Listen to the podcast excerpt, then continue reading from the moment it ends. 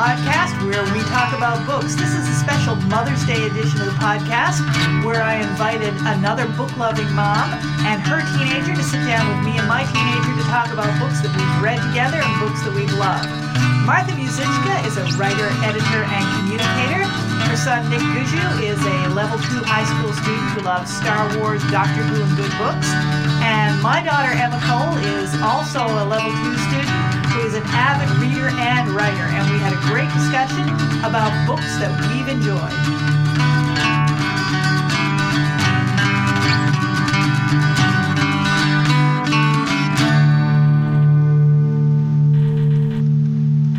Welcome to Shelf Esteem, the podcast.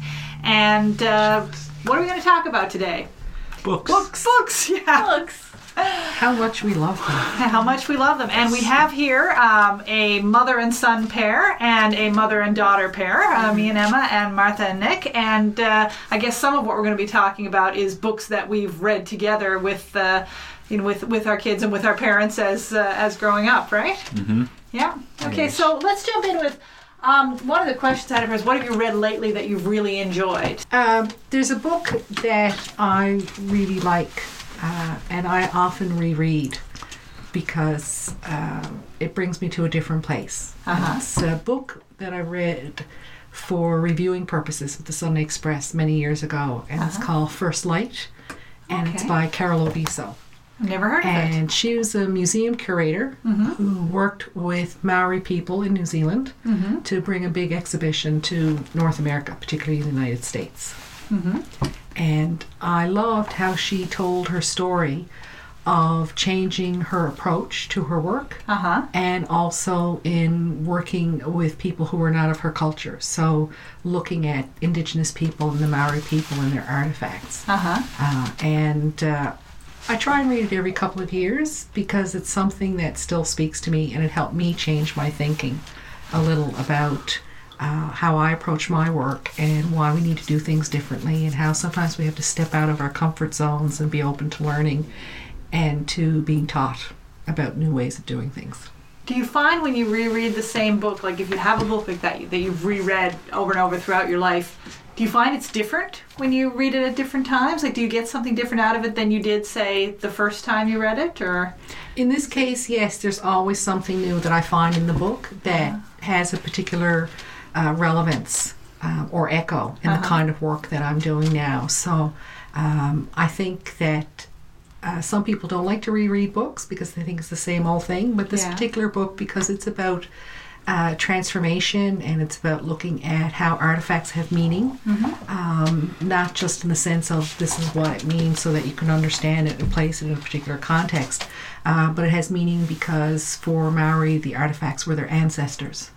And uh, they had to be treated in a certain way with respect and dignity, uh, which is not often how we look at pieces of our past. Right. Um, And it's not often the way that uh, perhaps those of us who are white and understanding our colonial uh, roots can appreciate uh, what we've been doing to Indigenous peoples um, Right. in North America.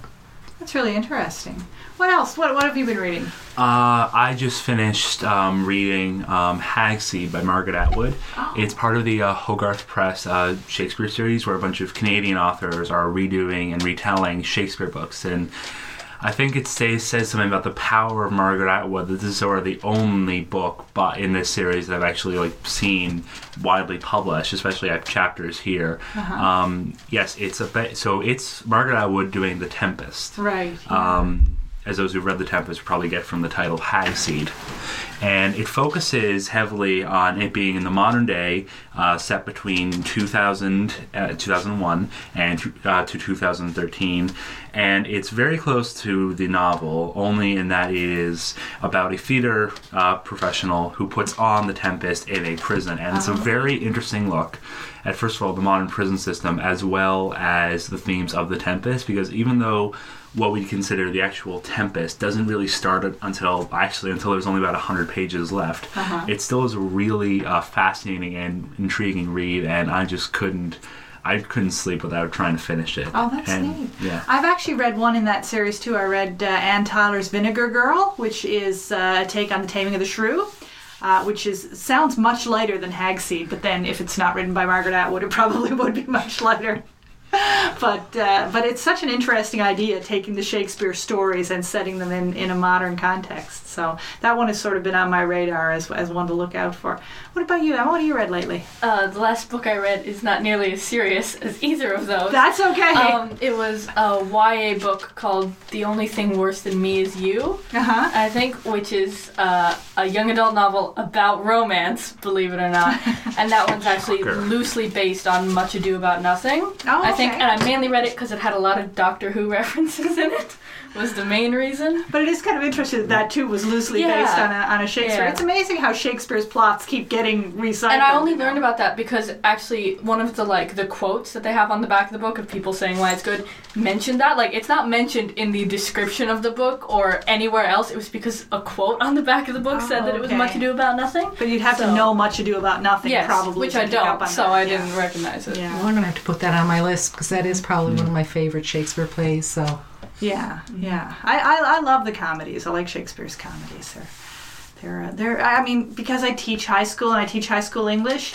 You know, like I'm doing Macbeth over and over and over again, and it's just doom and stabbing and destruction all the time. So it's uh, it's it's nice to get the lighter side of Shakespeare. And we'll point out that Hagseed, you know, as we said by Margaret Atwood, it is significantly darker than the actual uh, Tempest, which is which is one of his comedies. Yes, yeah. It's- Although it- it has dar- a dark side. I, I, I think of it as one of his darker comedies. and- It's yeah. it's much darker and it's barely a comedy. Yeah, yeah, I could see that. That Margaret Atwood doesn't do a lot of light, fluffy stuff. Um, what about uh, a book that's had a big influence on you?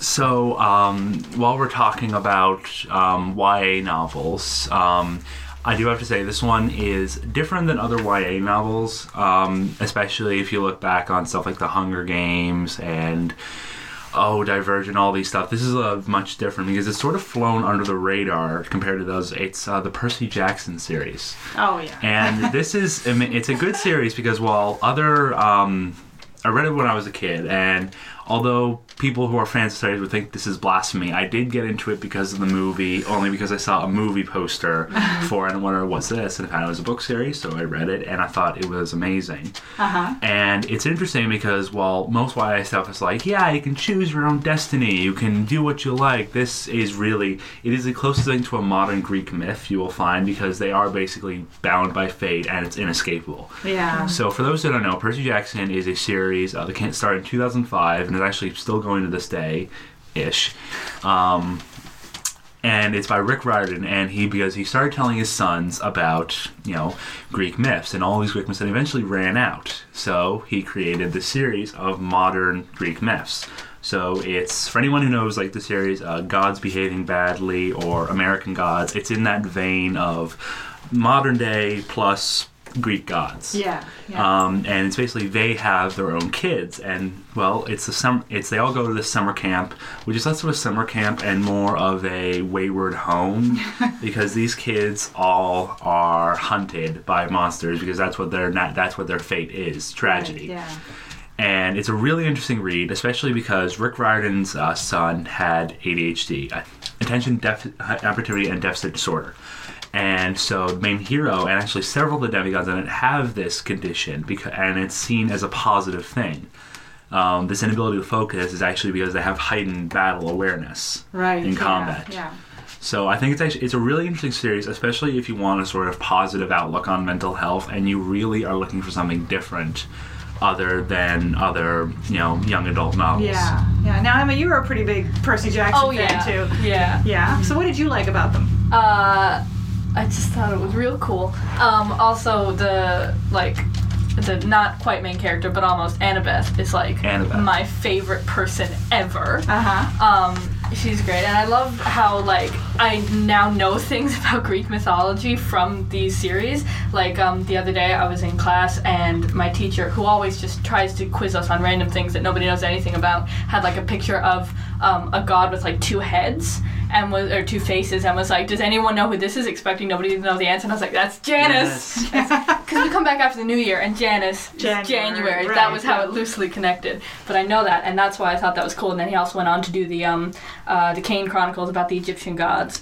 and then introduced Roman gods into the Percy Jackson universe, which that was awesome. That series, Heroes of Olympus, was also really good. and then he did the Norse gods one, which I didn't like as much. I didn't even finish the first book, but it was cool.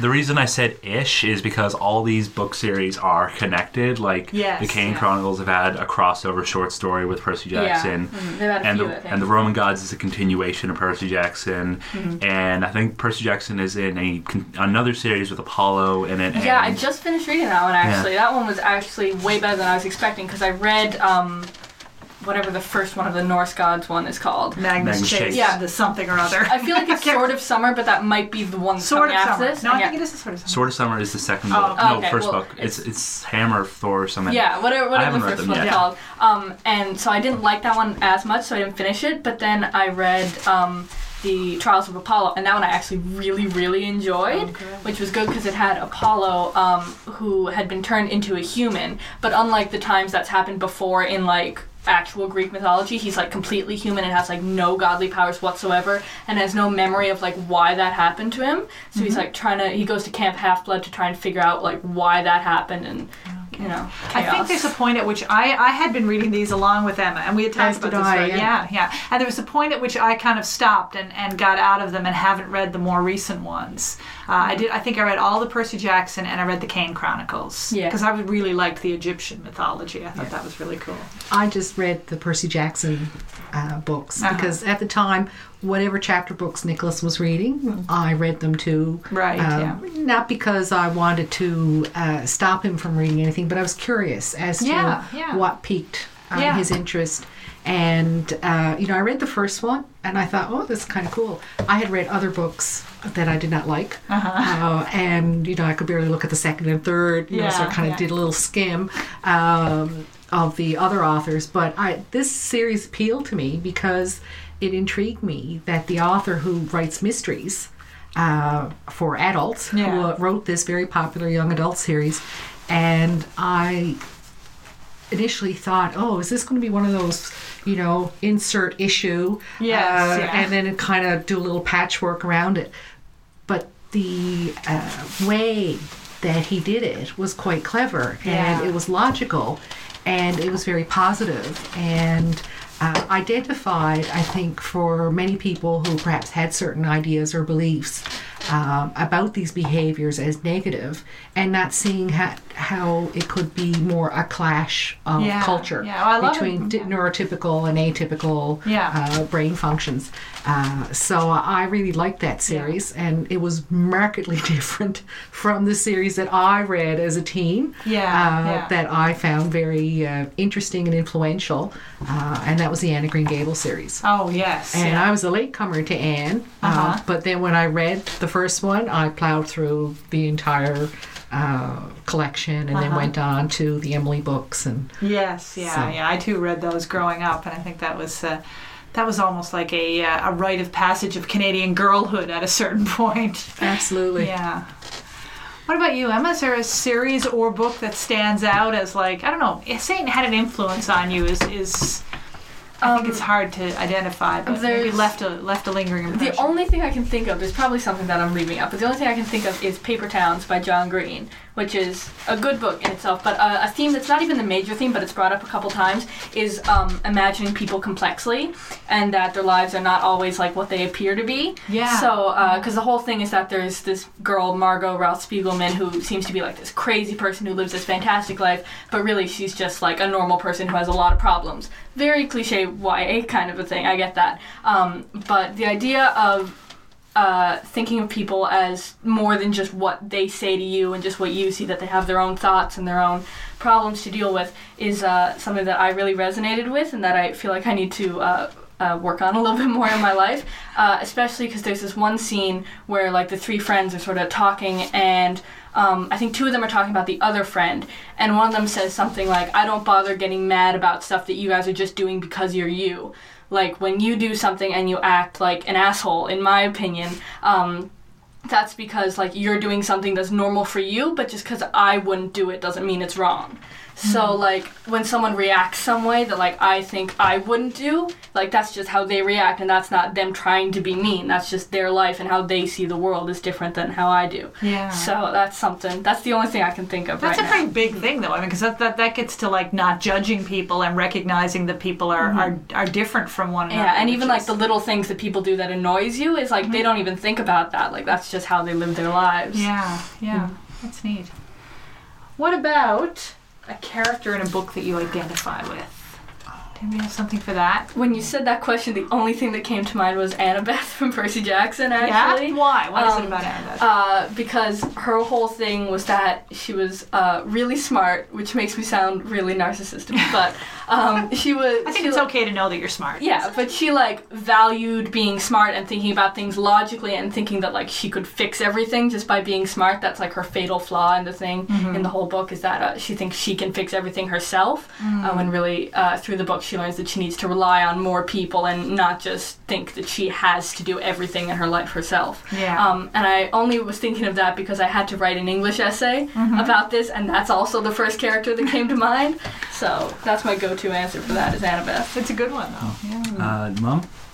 Well, you know, I was thinking because initially I had also thought about, you know, I really like the character of Anne of Anne of Green Gables. but Yes, yeah. I can't say that I've ever poisoned someone with liniment But you know, or made them drunk on Their sherry days are- cordial. there's still There's time. still- There's still time. There's still time in my my uh, advanced youth, let's say.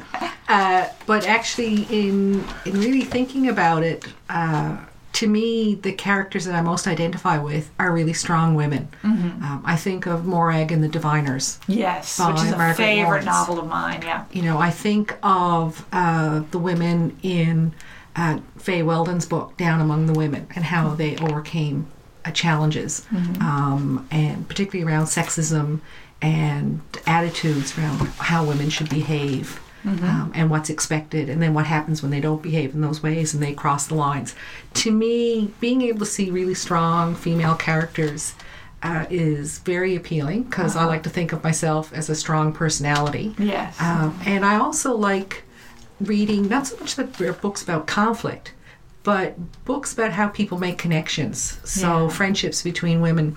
And uh, I'm thinking about the second book that we did of yours in book club. oh right. And uh, you know, I'm at that point now where I don't remember characters' names, but I remember, you know, there was that conf- there was that close friendship, and then there was a separation, and then there was the coming back together, that reconnection, yeah. Um, and how, in different times in our lives, we have certain relationships and connections that help us, um, and sometimes perhaps we don't need them as much at other times, and but because we don't know how to make those separations. Perhaps they become something different. Yeah, Um, yeah. And so trying to understand how that has an influence on your life uh, from the point of view of both strong women and also female friendship to Yeah. me is very interesting.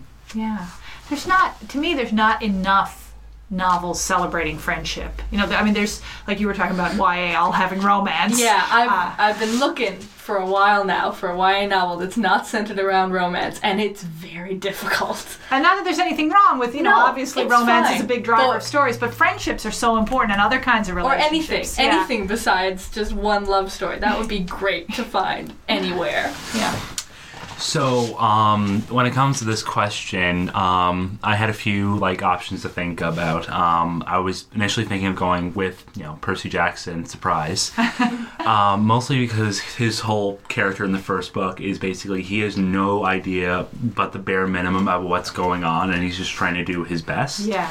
Um, but then I started thinking, you know, more broadly, and eventually settled on Jon Snow from A Song of Ice and Fire Oh, yeah. and that's mostly because he is it's it's unofficially but he may be the saddest character in the whole series but that that's not why i relate to him the most there's a lot of competition for sad characters in that series, but yeah. oh he, he he's up there Yeah, definitely. um but it's more in that he is con- he is constantly put in situations that he doesn't want to be in just because of a choice he made along uh, you know early in the series and that Mm-hmm. was you know join the night's watch and even then just because he made that choice he didn't really have a choice with that because it was his lot in life to just be always get the rude stares because he was a well he's literally a bastard Yes, yes, in the literal sense of bastard. yeah. Um, so it's basic. So we basically joined the Night's Watch, and he um, he just kind of thought this would be you know a fun way to live the rest of his life. He didn't expect that he would be put in all these situations, but he still you know puts on a brave face and rises to the occasion, even to the point and always stays by his values. That's what I most admire about him is that he will stay by his values until he is literally. Oh wait, no, I can't say that. Spoilers. Oh, can't have spoilers. Spoilers. um, but he basically will stand for his beliefs, um, even when he is literally against the people who are unofficially his brothers. yeah, yeah. And that's what I most admire about him. And when I mean he's the saddest character, this is all background. This is just before the book even starts. His mom dies, he's brought back, and he's hated by um, his father's wife. Yes. Kind of start just because he is a brother. And even though he has friendships with pretty much you know a lot of the other kids, he is still hated um, in you know his home. So he has to leave basically. Yeah, yeah, yeah. That's and he is. He's a very sad character, uh, but a very, very strong one as well. Yeah, it's interesting. I mean, so many uh, books, not just YA or fantasy, but you know, so many books turn on that. You know, the character who's misunderstood, or well, like you said, with Anne of Green Gables. You know, the orphan child who shows up where she's not wanted, where they literally She was the wrong she was the child. wrong child, not the one they ordered. Uh, and, and the person who goes on to build so much strength out of that. And I guess those kind of stories just resonate so much with people. You know, that we're all sort of, you know, I guess like to see ourselves in, to some degree in that role and imagine that maybe you can become the hero of your own story. You can be the hero, but you can also have the humanity and understand that sometimes maybe the things you have to carry are not that easy. Um, I think of later books how Anne remembers some of the deprivations of her childhood, of growing Yeah, up as an yeah. orphan, um, and the happiness that she found when she went to Green Gables. Um, but she never lost sight so that she could remember and then create those spaces where children could feel wanted, even when they face their own challenges. So, you know, one of the things that I really like about Anne is that she is in some ways fairly realistic. Yeah. Um, she's not perfect. You know, she has a vile temper. She's very impetuous. And outspoken. Yeah. Sometimes she makes poor decisions. Um, and then other times she makes very thoughtful decisions, very considered decisions, Mm-hmm. like when she defers going to university Yes, so yeah. that she can support uh, Marilla. Yeah. And, um, you know, seeing those thought processes without having a nice little wrapped up bow. Even her relationship wasn't without some bumps. And uh, so, you know, that lack of perfection made her really human. So Yeah. it wasn't some kind of artificial, um, even aspirational character. It's not that I wanted to be Anne, but I recognized that she was human and fallible. Yeah. Um, and so if we can forgive people for some of those, you know, smaller errors and we can see the humanity, well, why can't we see the humanity in ourselves? Yeah, yeah. Um, characters with flaws are always more interesting. You know, they're, Oh, absolutely. they're, they're not really believable unless they uh, unless they're flawed in some way.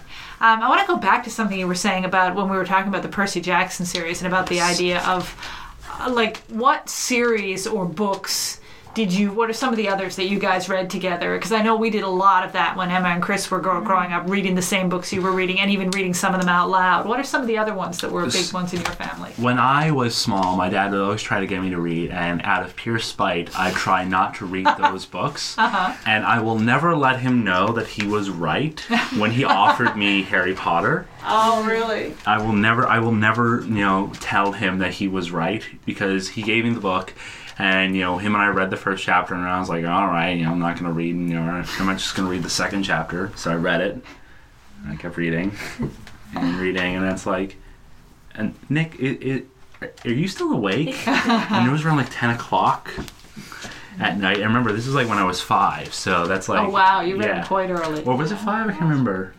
It would have been. It would have been before 2007 because I remember going Yeah, it to was around this. 2006. Because I remember I was at the going. conference. Because I remember going to this bookstore. There used to be this old bookstore that was. Um, it was downtown. I remember that. I think it was near. It was definitely near the um, town hall. And Oh, the- was that Granny Probably Bates? Granny Bates. Yeah, it was yes, Granny the Bates. I remember going there bookstore that we for- used to have. and I remember going there for uh, the uh, seventh book in the series coming out. Right, yeah. Now, I think you didn't start reading them till after they'd all come out. No, right? I'm pretty sure I'd seen at least the first movie before I read it. Right, Because yeah. um, because my older brother had like read the books and then got on to watch the movies. or at least whatever was available. So I'd watch the movies when he did and then decide Then- to read the then you read the And I books think that's what happened with Percy Jackson as well. Chris had already read it. Uh-huh. And then the first movie came out and then I watched that whenever Right. it came out on DVD and then decided to read it. So I got into all these series like really late. I remember you guys kind of growing into uh, into Harry Potter and Chris reading them first. What I really remember is when Chris was reading the last Harry Potter book, which I had already read. Um, he was still young enough that I would like go into the kids' rooms and kind of like tuck them in and say goodnight. And Chris was reading. I said. Can I read the end of the book out loud Oh, to boy. you? Because I wanted to read those last couple of chapters out loud. And then I always cry at the Into the Forest chapter of, of the last Harry Potter book. And I started reading it and I just like, no, mom can't do this. Mom's crying. We're not going to talk about Mr. Dressup in our Oh, conversation my, about. our fa- my dad brought up um so it was on it was a 22 minute sketch and it had like uh, Casey from Mr. Dressup in it and so my dad started talking about the day you know it was the funeral of Mr. Dressup uh-huh. and how the actress you know came on you know national TV and you know brought little Casey and you know Oh. little dog and you know the dog whispered in the kid's ear and the kid the kid and four the kid was like asking where's my friend Mr. Dressup and so of course the So sad. and then and then the Casey like says, oh, and she does this all in the voice, and she says, Mister, he says, Mister Dressup lives in our hearts. Oh, oh, I wish this was video because you really want to see Martha's reaction at this point. Well, yesterday, you know, tears just I, flowing. I've never from watched his- Mister Dressup, and I was bawling. I have vague memories of watching Mr. Dress An Up. icon of my childhood. Oh yeah, it was big when we were growing up. Yeah. Yeah. My dad was laughing the whole time while Oh, describing my. this. No, I'm very sentimental. I cry at a lot of things, and, Yeah. and the end of the Harry Potter book definitely always, Oh, always God. slays me, always gets me. But I, I don't remember. I don't think I read that out loud to you. I actually No. don't have any memories of reading the Harry Potter books. I know I read them, But you don't remember. but I don't remember like when and when, like how old I was or anything Yeah. like that. Same with Percy Jackson. Like I just I have all the information from the books, and I don't remember actually reading them. Sad thing is, I've lost the third and fourth book in the series. Oh, like, Oh, no. so I, I read them. I definitely read them, mm. But you don't. but know I, them. I, I just, I just one two five. They're hiding in the two, house. five. Mm. That's it. Oh yeah, from Percy Jackson. We didn't have the second one for a while. I think I like loaned it to someone and it Yeah, got yeah, lost. we were missing part of that set for a Yeah, and while. we bought it again, and now that one looks newer than all the rest. Oh, it's- yeah. it's annoying. Did you guys used to do much reading aloud in your house? When We did. In fact, the first Harry Potter book, um, we did read Uh-huh.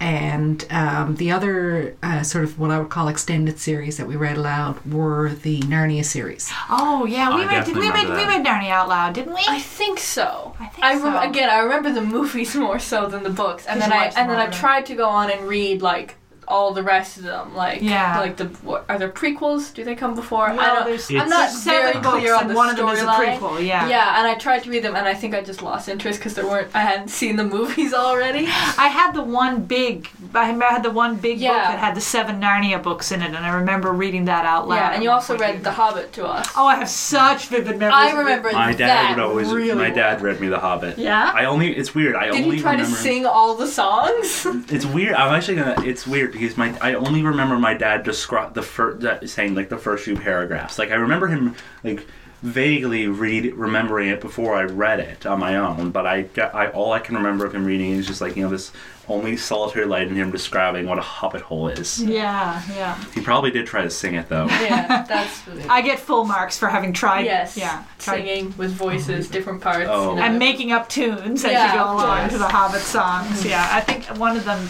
I remember having the reaction when uh, when the movie of the Hobbit came out. Would the, the some of the songs like that's not the right tune. That's not the tune I made up. And when I, I think I think the first thing you said to me after you saw the Hobbit movies was after like we came out of the Yeah. theater whatever was there could have been more singing. yes, yeah, more dwarf singing was More what I dwarf felt the singing. Hobbit. movies Also, needed. the elves barely sing in the Lord of the Rings. Yeah. ser- in the movies, in the books, they They're sing a always lot singing. more, and they're a lot happier. they're generally cheerier elves. That's than- one thing I didn't realize until I actually tried to read the series. Yeah, The, the movies were ju- they were a bit they were a bit disappointing the considering Hobbit or the Hobbit movies considering the Lord of the Rings when they came before it. Yeah, I agree. I think the Lord of the Rings movies are a great adaptation. The Hobbit movies are very disappointing. It was last minute mm-hmm. with Peter Jackson. and and trying to make three big blockbuster Yeah, movies out that's of one short book that was mm-hmm. But just the dragon was good. very Dragon well. was You know, the dragon. Benedict Cumberbatch. Yeah, Yeah. Benedict Cumberbatch as a dragon. That's I amazing. mean, what Yeah. more do you want? Right? what more do you want? A dragon with the face of Benedict Cumberbatch. That's what we need. When we see like the behind the scenes pictures of him doing the CGI Oh, yeah, for that, like the He motion did the capture. face. Yes, like, yeah. There's dots on his Why? face. There's no need to do that. There was But zero maybe, need. maybe to he do can't that. do the dragon voice unless he does the dragon face. Maybe. My favorite thing is um, they brought Smaug was a guest on Stephen Colbert. Oh, really? Yeah, like his um, like his head bro- broke through, and they had like like at the end of it, he credited like all the animators. So Oh it was my like goodness. so it was like whole, two whole minutes of him speaking names. Uh. anyway, and Benedict Cumberbatch said it, and like he described the filming experience. It's like oh, you can barely see anything with the CG, and it's like cuts to a photo, and it's Smaug, but with CG like motion capture dots on him and then Oh. on green screen. I spent. It's hard to act when you're spending most of your time talking to a tennis ball Yeah. and that's and that's all the acting I pretty much did with um uh and I'm not talking about Orlando Bloom. Do you guys still read some of the same books? I do. I usually reread The Hobbit every now and then. Actually, a few months ago, I was rereading. Uh, actually, about a year ago, I was rereading um, Harry Potter, the whole Harry Potter series, and I got after I finished, um, I found a friend who said that they'd never read them before. Oh my And I sincerely hope they're listening because this means I want my Harry Potter books back, finish them, and give them back to me. I have to make sure we have wide distribution for this podcast Yeah. so that Yeah, your friend will hear this. I almost never actually reread books like Yeah, all the way through. What I do is like I get a certain scene like stuck in my head, like you get a Mm-hmm. song stuck in your head, and then I have to find that book, read like just that chapter, and then I'm good. Yeah. But it, there's like very few books that I've read multiple times, like beginning to end. There's a lot. There's there's there's some books in my life that I have that I come back to, and that I also, like you were saying at the beginning of this book that you reread. Uh, although it tends to be fiction with me. There's some nonfiction. There's a couple of memoirs like Anne Lamott that I'll reread a few times, but uh, for the most part, it's fiction. They're novels that I want to go back to, and I think it's largely because, you know, after you've read them enough times, there's no more surprise in the plot. But it's it's almost like going back to visit a place that you've Absolutely. been before. To me, uh, I haven't done it for a while, so I'm probably due. Um, is to reread Margaret Yeah. Laurence Yes. and become reacquainted with Hagar and Morag Yes. um, and all the other host of amazing, amazing characters that uh, Laurence created. And uh, and I really enjoy reading and rereading the Peter Wimsey books. There are a few mystery yeah. novels that I will reread, but uh, the literary uh, nature of Yes. how Dorothy Sayers wrote. Um, and I have to say, while the mysteries are not um, as engaging, the new versions that Jill Paton Walsh has created uh, with Harriet and Peter, uh, the tone is remarkably close to I. Dorothy Sayers. I do find them good. I don't find I uh, to me in the language or the style or something. There's a little bit of uh, they don't quite capture the flavor of the. I don't think anybody could write like Dorothy no, Sayers. but she's pretty close for these yeah. replica Yeah, type yeah. books. Um, and you know, I just sort of say, well, it's great to keep up on what Harriet Yes, and Peter yes, are doing. what they were doing in later uh, life. and, and, But- and the mysteries there. But Dorothy Sayers' Gaudy Night is for me the book that I keep going back to and rereading over and over. And to me, it's just like I get to go back and visit Oxford in 1935 and visit Harriet and Peter, and that whole world is, is so vividly created there. So yeah, I, I reread, but only select books and certain favorites. Yeah, one book that I had to reread was We Were Liars. Oh yes. Have either of you guys read We Are We Were Liars I by have E. Lockhart? Oh my gosh, like it's mm, I don't even know how to put it into words, but it's one of the best books I've ever read in my life. And I remember because you read it before me. Yes. Um, and I was I remember very clearly this was like a couple years ago. I was sitting on the couch and you passed me the book and was like, "Here, you can read it now." And I sat down and well, I was already sitting, and I started reading, and I literally didn't get off the couch until I had finished the book. it's a fairly short book. She wasn't yeah, there for no, days. it's but like, yeah. but still, it was so suspenseful the entire time, and then there's like a major plot twist towards the end, so I had to reread it again because there are clues that you don't get unless you've read it the first time. Yeah, yeah. That's a really intense. I think I read that one twice. I wrote a whole reason. essay about that book. That was the last thing I did in grade nine. Was you could write an essay about any book, and I did like six pages on We Were Liars. Yeah, that's a that's a great book. We were we were trying to think because we were talking about all the books that we'd read together as Emma was growing up, and we're trying to think what we had read recently that we both enjoyed. And there was certainly I forgot about that one, but we also uh, David Levithan's um, Every Day. Yes. Have you read any, No, any David. Levithan? No. Oh, it's, it's really good, and Everyday is probably his most successful book, probably besides Will Grayson, Will Grayson, which he Yeah. co-wrote with John Green. Um, but it's weird because it's so different from what he normally writes. Like I don't know if you've read much more of David Levithan's stuff than, than I've read a that. couple of others, but, But, not, like not he's got a lot of short, uh, a lot of books that are fairly short, and he's got a lot of short stories as well. Um, but every day is like really, really different because it's like supernatural kind of stuff as well. Um, yeah, it's kind of. I have a hard time yeah. knowing how to describe it because I want to say it's it's sci-fi, but it's not really It's speculative. really mundane fantasy is Yeah. how I would put it. Like, but it's it's high concept because Yeah. the concept is that this character, A. yeah, is. You better explain. it. Okay, You can explain it so better than I so. A is like a consciousness, basically, a person without a body who every day wakes up in the body of some already existing person and like takes over their life for a day.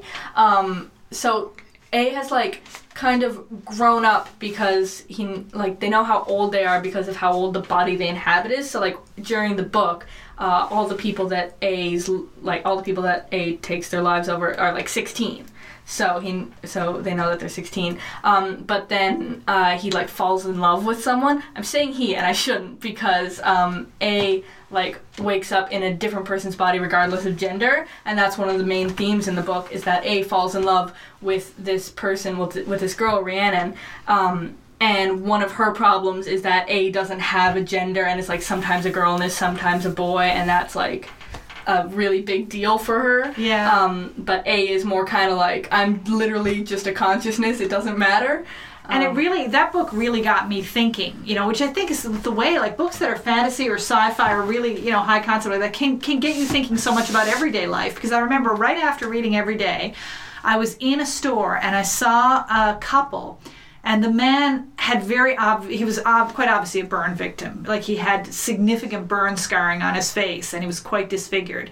And this woman was with him and i was thinking are they a couple? And i wonder was she with him before whatever happened to him? And did she stay with him afterwards or did she fall in love with him while he looked like this or are they even a couple? And i just think it's like how much does the outer the body, the way a person looks, even the gender, how much does that matter in your relationship with a person? So it was that book that totally got me triggered thinking about it. yeah, that. because David Levithan has wrote, written a lot of books. It's all like LGBTQ stuff, um, and it's for the most part like based in the real world, like not fantasy stuff at all. But this was the f- first time he'd written something that was like exploring sort of gender fluidness, but in like a really supernatural sense rather than just actual gender Yeah. fluidness. Um, and it was very interesting to read. And then there's a sequel to it as well, which is all from Rhiannon's perspective, which actually made me hate Rhiannon a little bit more than from the original book, because hearing all her thoughts, just she's the worst. Well, it's interesting because I found these days perhaps a lot of the uh, work, the young adult fiction, seems uh, very dystopian. There's, I in mean, there's a huge trend to this. Oh. this. I know the Hunger Games, and which I found both disturbing and weirdly compelling. Yeah. Um, and so I'm just sort of thinking of some of the stuff that I remember looking at uh, in early days. Uh, Monica Hughes, the keeper of the Isis Light, okay. and and that's actually about a figure person who's identified as female, um, but who in fact we discover um, has adapted to her environment in this planet. Oh, okay. Um, and um, in effect, she doesn't realize that she's not like the others, uh-huh. uh, and how this influences people's relationships with her, um, and how she starts to see the world. It's fascinating, um, and I think a lot of the stuff that Ursula K. Le Guin wrote Oh, yeah, about yeah. Um, Ursula Guin, too, yeah. is is really interesting. But the I do wonder, and because you know we both have the advantage of Emma and Nick here in terms of the focus on dystopia. Um, you know, I'm thinking like once you got into reading Game of Thrones. I still have the book on my bureau says "Read Me," uh, and I'll get to it eventually. There's there's a lot of stuff, um, but trying to make sense of the world when the world doesn't make sense. I took that back. It's in my it's in my bedroom because you didn't want to read it.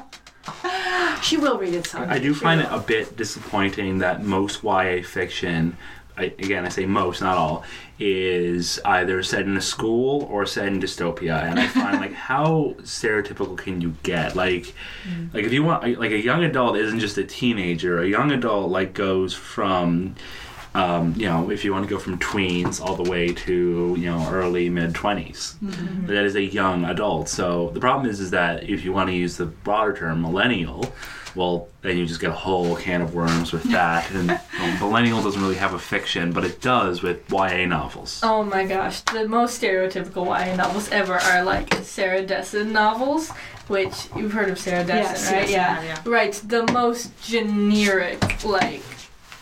Um, I, I tried to read one of her books and I got about three chapters in and I just could not. Because it's not like I most YA like you said is like very generic like has is set in a school basically and then has these characters that are usually very cliche but this one particularly was like not even trying to be a good book like it wasn't trying to these characters you couldn't relate to them because they were just meant to be so stereotypical and fit into these certain niches that like it just felt like it was a book that had to be written instead of like you were trying to actually write something Like it was be a formula almost. yeah like it was a formula book and of Yeah. course Sarah, Sarah Dessen has like 20 novels like this Yeah. Oh dear. yeah Well, see, you know, one of the books that I want people to read this is actually a young adult book, um, and it's set in a school, um, and that's Sherman Alexie's book, Oh, "The Absolutely yes. True Diary of a Part-time Part-Time Indian. Yes, you haven't read that, have you, And Nana? I, I, I Oh. learned about it and was intrigued by it because I read this news story how this school had faced a community challenge from the school board and parents who were very upset at some of the language and some content in the book. I- and I- so it was withdrawn from the curriculum. And then uh, one student actually wrote to the publisher and said, I want to give this book to people because I really like the book and I think everyone should read it. And so she had this event in a park, and the publisher actually sent her a pile of books, and someone reported her to the police For giving away books for having this event Yeah. where she was giving away books, some, some unauthorized. And I was fascinated by the idea that in the 21st century there was a book that could prompt banning and then rebellion and then mass distribution and public uh, confusion. So I said, I have to read this book. Yes. And uh, I borrowed the book from the to library. offend. It is built to offend conservatives. Like Yeah. it is pro. It is pro. Well, I don't See, know now if I would I read it that. and I was like, I don't. What can anybody find offensive Oh no, I, about? mean, I don't mean like it's literally built to No. convince her, but No. unintentionally. Like I think from the first chapter, from you're supposed to find this person who has this disability. You know, I can't remember what it was, but it has something to do with water in his brain. The first, the idea that you're supposed to treat this person like a human being is normal. Is that that's that's just from the first chapter? That would just send any conservative into a frenzy. Well, you know, what I really liked about the book and why I think everyone should read the book um, is that I found it a fairly realistic presentation of a young adult trying to find themselves. Um, a person who had a young man who was living in challenging circumstances because of his uh, family, uh, with his grandmother and his relationship with his sister. And um, the fact that he knew in the very core of his being that he was a person of value. Yeah. And he understood the message that he needed education and that he wasn't going to get it Yeah. um, as an indigenous person in the reserve school because Yes, of the systemic um, oppression. And so he persuades the school, the white school in the town um, that was uh, close to his reserve, to accept him. Mm-hmm. He can't get the bus, he has to walk. yeah. And now he is this person straddling two worlds. Mm-hmm. He's not an adult, he's not a child. He lives on the reserve, but he goes to a white school. Yeah, so hence yeah. the part time Indian.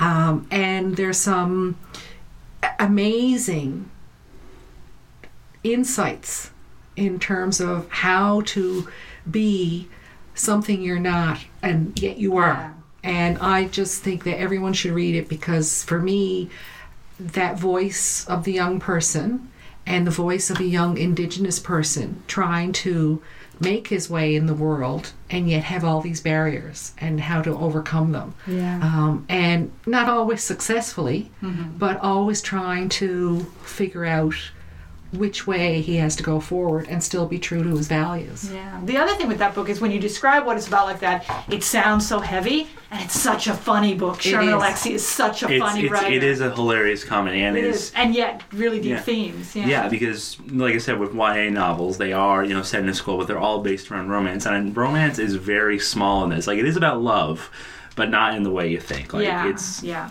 I highly recommend it if you're. I highly recommend it along with Percy Jackson if you're looking for just something different in a YA novel. Plus, it has the drawings. The little that he's, he's Oh, always yes. doodling and drawing Cartoons. cartoons, and there's little the drawings are replicated in the uh, in the book, which is great.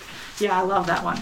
Is there a book that you think everyone should read, or you'd like other people to read? Definitely, um, this is one that I was found tough to read at first, and that's because I didn't read it right. So if you really want to read this book and you really want to get the full enjoyment, read it while on a road trip. No, don't read it while driving. No. like someone else driving, but like read it while you're on a road trip because it is the perfect road trip book, and it's Neil Gaiman's uh, 500-page novel American Gods. I brought it up before, and it's like it's a lot like Percy Jackson for adults Yes. where it is basically uh, old gods, which are you know not these Lovecraftian creatures, but they're just people like Odin or um, uh, Loki. Anansi. Loki's in it. Yes, Yeah. or Anansi. yeah.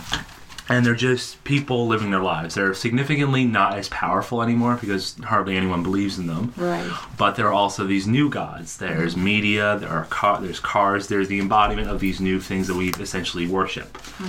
And all these things are. It's, it's the main character's is a character called Shadow, and it's his. And he's just got out of prison.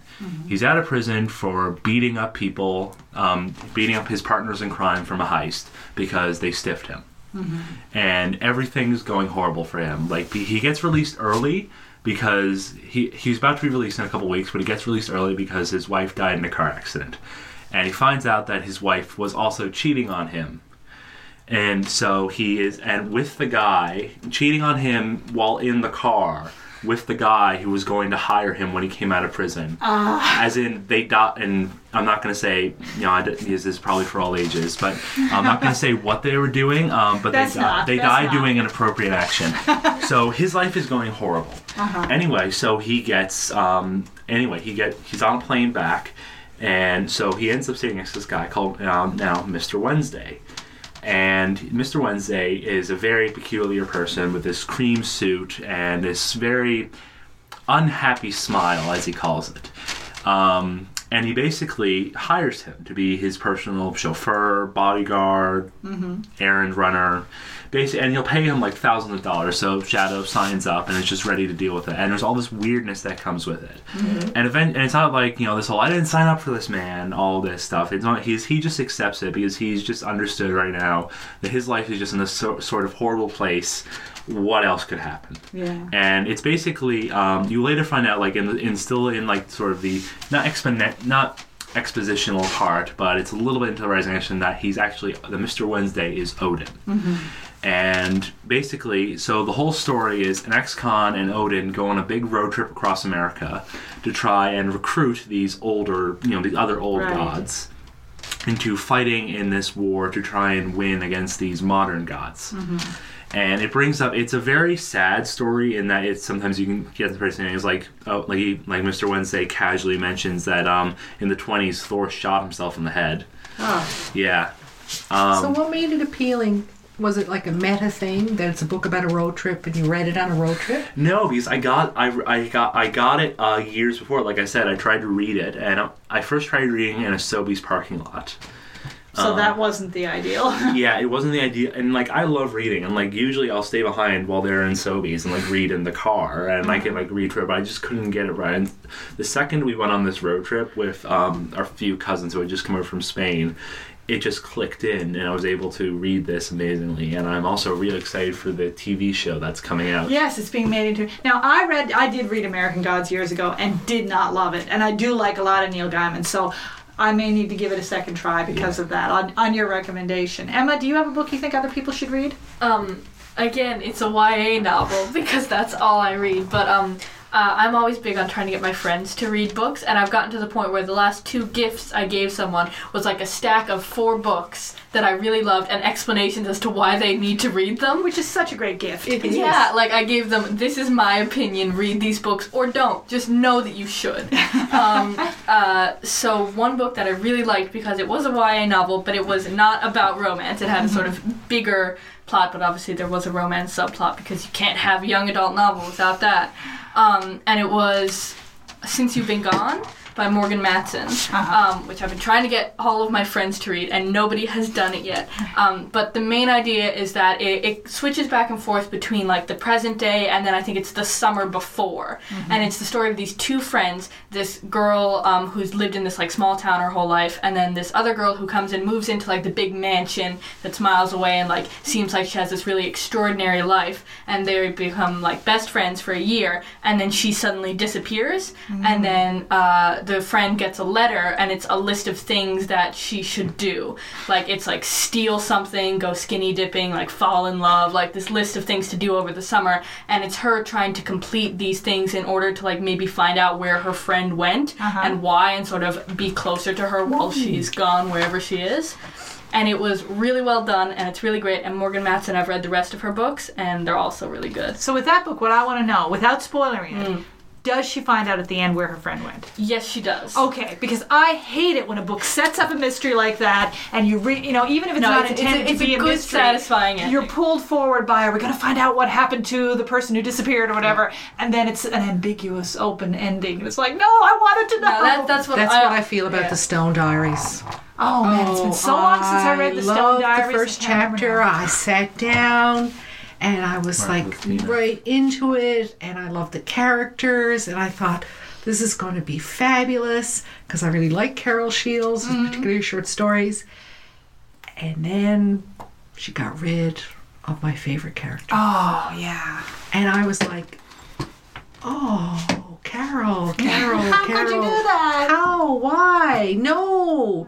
And then the rest of the book was about the most boring, insipid, lackluster, colorless, limp personality. And I thought, no, I want the book about the The interesting person who you in killed. chapter off. one, right? I am so relieved to hear you say that about a highly regarded Canadian literary novel because I have to confess that when I was saying that about the book that doesn't pay off, I was thinking of an otherwise great book, but Complicated Kindness by Miriam Toews. Mm. Like, because it starts with her mother and sister having disappeared, and I read through the whole book, and I realize it's not about that. It's not a mystery. It's about the impact it has on her and the community. But I thought there was going to be a payoff. I thought we were going to find out what happened to them, and I was I so- want the PS. Yes, and give me a little happened. epilogue or something. Yeah. Anyway, guys, it has been great. Um, before I wrap it up, is there any book that anyone wanted to talk about that for any reason we didn't get to? Um, Oh, if you want a really good laugh and a really brilliant satiric insider's look at communications and politics, read Terry Fallis, The Best Laid Plans. Oh, yes. I laughed out loud on the plane, That, and every time, uh, that. if I need a good pick me up, because you know, whatever crosses your news feed, uh, sit down, curl up with Terry Fallis's book, and you will have the best mood lifter ever. oh, that's good. And I think we all need that. so um, this is a book that's um, it's not technically a book; it's a graphic novel, and it's just come out. So um, I go to this thing every first Friday of the month called Breakdown Comic Book Jam at the Anna Templeton Center. oh, yeah. and it's a great place for you know local artists and especially comic fans or cartoon fans to meet, draw, and just talk shop with each other. And if anyone is interested in cartoons, drawing comics, or just you know getting free food and good nerdy conversation, I highly recommend you go there. It's a great place. That's um, Wallace Ryan does Yes, that, Wallace it? Ryan Yeah, Wallace it. is great. Anyway, um, anyway, so one of the people there, uh, Sam Johnston, um, has done a series. Um, uh, not a series. He's done a book called The Fang Fatales, and it's this little uh, comic. Um, this very, you know, this very uh, short style of drawing, this very curt, to the point style um, about punk rock, and I, and I hi- I haven't read it yet, and I can't wait to read it. And this isn't like a promotion. He hasn't paid me to say this, but I highly recommend because the art and the jokes are fantastic from what I've read. And it's also amazing. And if we're on the topic of local comic artists, I will say also that although this isn't recent, um, this is from another person who goes there, Paul Tucker. He's done this other series uh, called Tet, which is as anyone who's who has lived through the '60s can tell you, it's about the Tet Offensive. Oh, And I haven't read it yet, or have I read a little bit of it? And Mm-hmm. uh, but I really would also like to read that someday. That's cool. Cool. Thanks so much, guys. Really enjoyed hearing everybody talk about books. Thanks for having us. Yeah. I hope you enjoyed this special edition of the Shelf Esteem podcast with Martha Muzychka, Nick Gushue, Emma Cole, and me, Trudy Morgan Cole.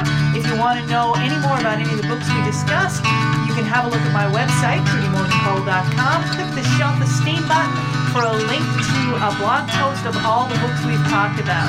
I'll be back again in a couple more weeks with a couple more great guests. In the meantime, read a good book and build your shelf esteem. And happy Mother's Day.